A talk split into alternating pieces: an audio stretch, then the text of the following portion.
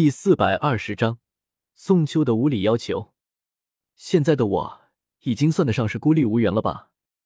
你还愿意陪着我？徐天然看着日月皇宫之下那因为之前的灾难而不知是如何产生的湖泊，看得格外的出神，自言自语的说道：“啪的一声，那个在日月帝国呼风唤雨。”凡见者无不如芒在背的男人右脸上竟然出现了一个红红的巴掌印。然而，硬生生受了一巴掌的徐天然并没有表现出任何的愤怒，反而是露出了一丝微笑。你就这么不信任我吗？你把我当成了什么？一个水性杨花的女人吗？橘子身着盛装，愤怒的看着徐天然。到了现在，连橘子自己都不知道自己是不是在演戏。他已经完全的融入了这个角色，未来的日月皇后。男人一旦痴情起来，即便是再冷静的头脑也会犯浑。一个叫日月帝国君正玩弄于股掌之中的男人，怎么可能看不出橘子的那点小心思？然而他什么也没说，什么也没做，心甘情愿的被他利用。橘子不得不承认，他被感动了。当橘子抛弃了所有只为复仇之时，他却感受到了这个看似冰冷柔弱，却有铁血无情的男人的温柔，并且是只对他的温柔。半月之后便是大陆会议，也是我登基之时，恐怕也是战争爆发之时。对不起啊，刚让你当上日月的皇后，就让帝国处在战火之中。徐天然修长的手抚摸着橘子的秀发。那隐藏在冰冷之后的温柔彻底的爆发了出来。没有人天生就是冷酷无情的，徐天然同样也不是。他也曾有过对这世界的怜悯，他也曾有过悲天悯人的圣人之心，他也曾期待过一段完美的爱情，一段完美的人生。可是，一切都在那场血雨腥风的夜晚被毁灭。橘子成了他唯一的寄托。而不能人道，也成了他对橘子最大的亏欠。无论怎样，我都会陪着你。我的世界除了复仇，也只有你了。橘子缓缓的抱住了徐天然，将他的头埋在了自己的胸口。有那么一瞬间，橘子也在怀疑自己：难道真的爱上了徐天然吗？是啊，霍雨浩到底哪里比得上徐天然？一个是对自己不屑一顾，避而远之。一个对自己无限的包容，明明相比之下，完全可以立判高下。日月皇宫之下，那平静如镜的湖泊突然诡异的从湖中心荡起一丝丝波纹。如果有人仔细观察的话，就会发现，那清澈见底的湖水之中，似乎隐隐的闪过一道古怪的纹路。极北之地。霍雨浩等人除了马小桃，其他需要获取魂环的人都获得了让他们满意的魂环。其中剑通明更是霸道，五十级就敢吸收五年的魂环，竟然还让他成功了。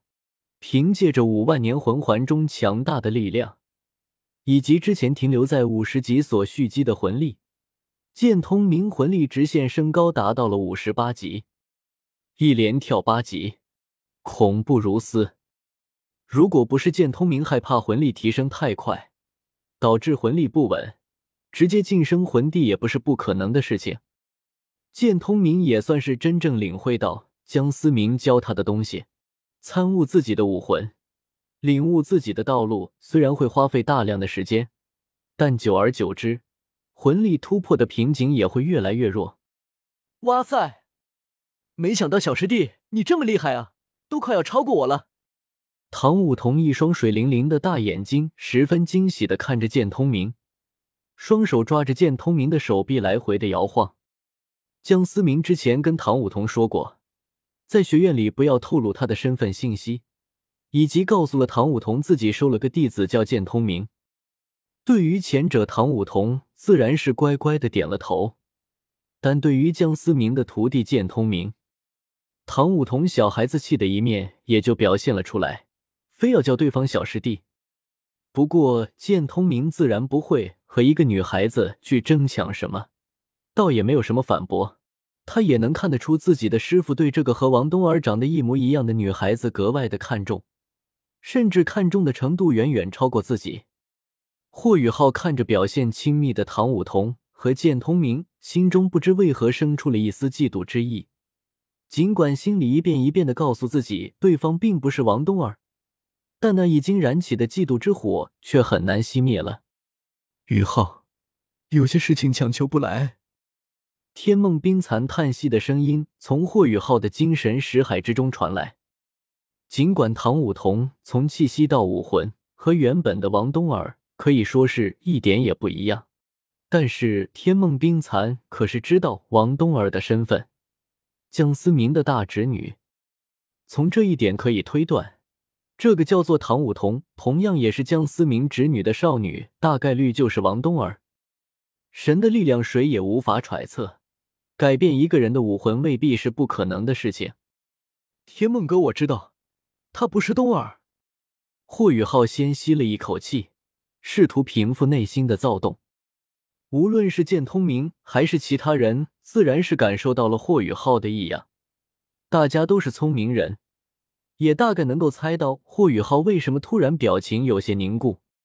如今排位获取魂环的只有小桃姐一个人了，咱们是得商量一下了。贝贝站了出来，打破了有些尴尬的氛围。如果找不到焚心岩，那我还是去日暮森林获取魂环吧。马小桃摇了摇头说道。他也不想因为自己一个人耽误了大家。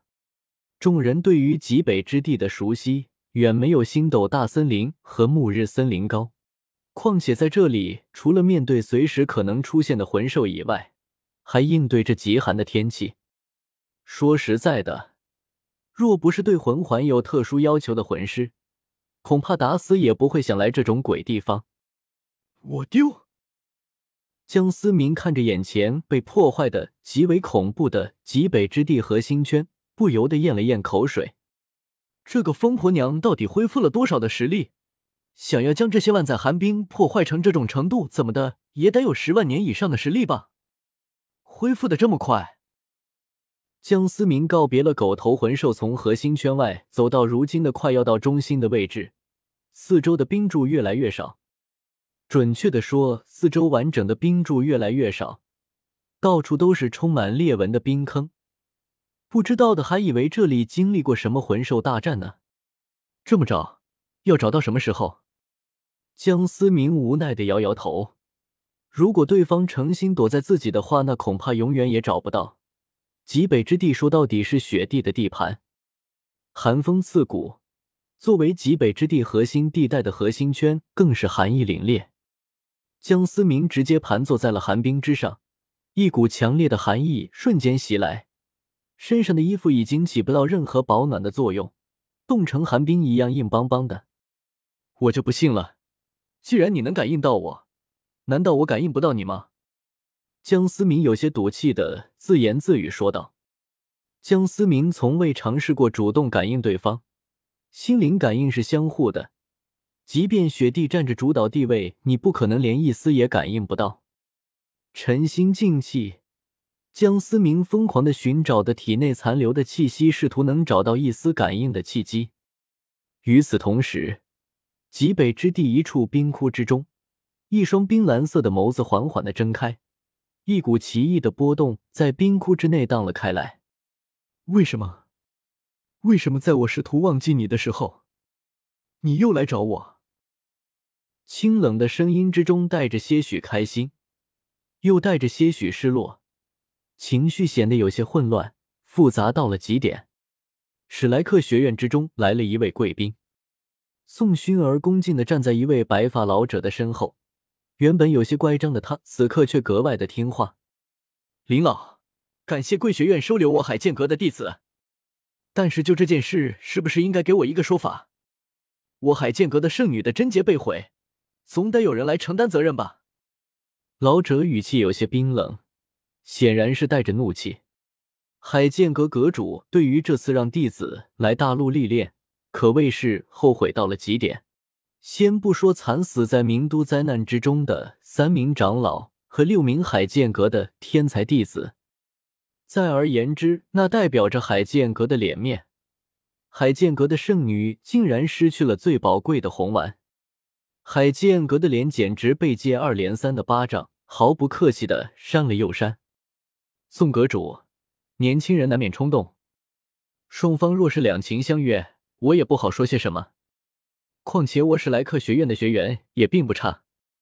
林老摇了摇头，淡淡的说道：“他的意思已经很明显了。你海剑阁遭受了损失，和史莱克学院你有什么关系？有本事去找日月帝国去复仇呗！再惹你自己的弟子，自己看不好，又能怪得了谁？况且剑通明的身份，在林老的眼中，可比海剑阁的圣女身份高贵多了。”说到底，海剑阁虽然也是超级势力，但在史莱克学院眼中依旧是不够看。林老，你这话倒是有意思。就算是两情相悦，那他人如今在何处？难道是不想负责任了吗？还是说史莱克学院故意将那人藏了起来？宋秋冷笑着说道：“这件事情明显是他沾理，怎么搞得现在他是在强词夺理一样？”史莱克学院虽说是大陆第一势力，但也不带这么欺负人的吧？爷爷，他没有。宋薰儿低声开口说道，声音细若蚊蝇，看得出来他很害怕眼前这位老者。这里有你说话的份吗？一边待着去，你个不知廉耻的东西！宋秋丝毫不客气的呵斥说道：“别说对方是自己的孙女。”哪怕就是他自己有损海剑阁的荣誉，他恐怕都会毫不犹豫的处罚自己。宋阁主，你我也算是长辈，既然你我都已经出面了，何必再去为难一个小辈？林老果然是能力越大，责任越大，手伸的也如此之长，管得到我海剑阁的事情了。宋秋不屑的撇了撇嘴，这话已经说的很直白了。一时之间，双方的气氛有些尴尬。宋阁主，若是你专门来一趟，只是为了这个孩子的事情，我可以向你保证，史莱克学院从没有无情无义之辈。我也相信通明一定会负起责任。若是没有别的事，我还有要事去忙。林老实在不想再和眼前这个老古板纠缠。原本林老以为自己就挺古板的，没想到这个宋秋比他还古板。就为了这么大屁点事，还专门来找自己的麻烦，真的是闲得发慌。这就是史莱克学院的待客之道，我今天算是见识到了。”宋秋阴阳怪气的说道。林老看着对方像个牛皮糖纠缠不放，只得无奈的叹了口气：“那你说你到底想怎样？第一，你史莱克学院的那名学员必须入赘我海剑阁；第二。”史莱克学院必须公道大陆，风风光光的将婚礼操办好。第三，海剑阁希望可以和史莱克学院联合开创一个全新的海魂师和陆地魂师共存的最强学院，这样对于双方来说也是个双赢的局面。宋秋满意的点了点头，想来对于自己这个决定是十分的满意。你放屁！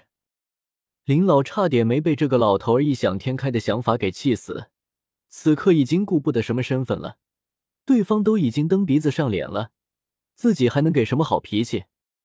如果排除第一个条件，第二个条件还算是勉强接受。但你都想要让史莱克学院的学员入赘了，那婚礼还让男方操办，这根本不合礼法。况且剑通明是什么身份？江思明唯一的弟子。海剑阁只不过是当初江思明出于感谢，随便送出的一枚剑印所造就的一个势力罢了。即便如今有几分实力，但怎么能和剑通明相提并论？至于第三条，简直就是狗屁不通。海剑阁不过只是在海魂师之中德高望重罢了，也妄图想要和史莱克学院平起平坐，这不是蹬鼻子上脸是什么？身为海神阁阁主。林老怎么可能会同意这般荒唐的要求？那不是史莱克学院万载的积蓄分享给他人吗？要是真的答应了，他有何脸面去见史莱克学院历代的先祖？宋薰儿也是没有想到自己的爷爷野心竟然这么大，提出这么无理的要求。他十分不解宋秋到底想要干什么。宋秋虽然平时为人古板，但大是大非还是分得清楚的。为何突然提出这么不可理喻的要求呢？然而，也许两人都没有注意到，就在林老勃然大怒，以及宋薰儿惊讶之时，那个看似古板、无理取闹的老者宋秋，却露出了一丝一切都在掌握之中的笑容。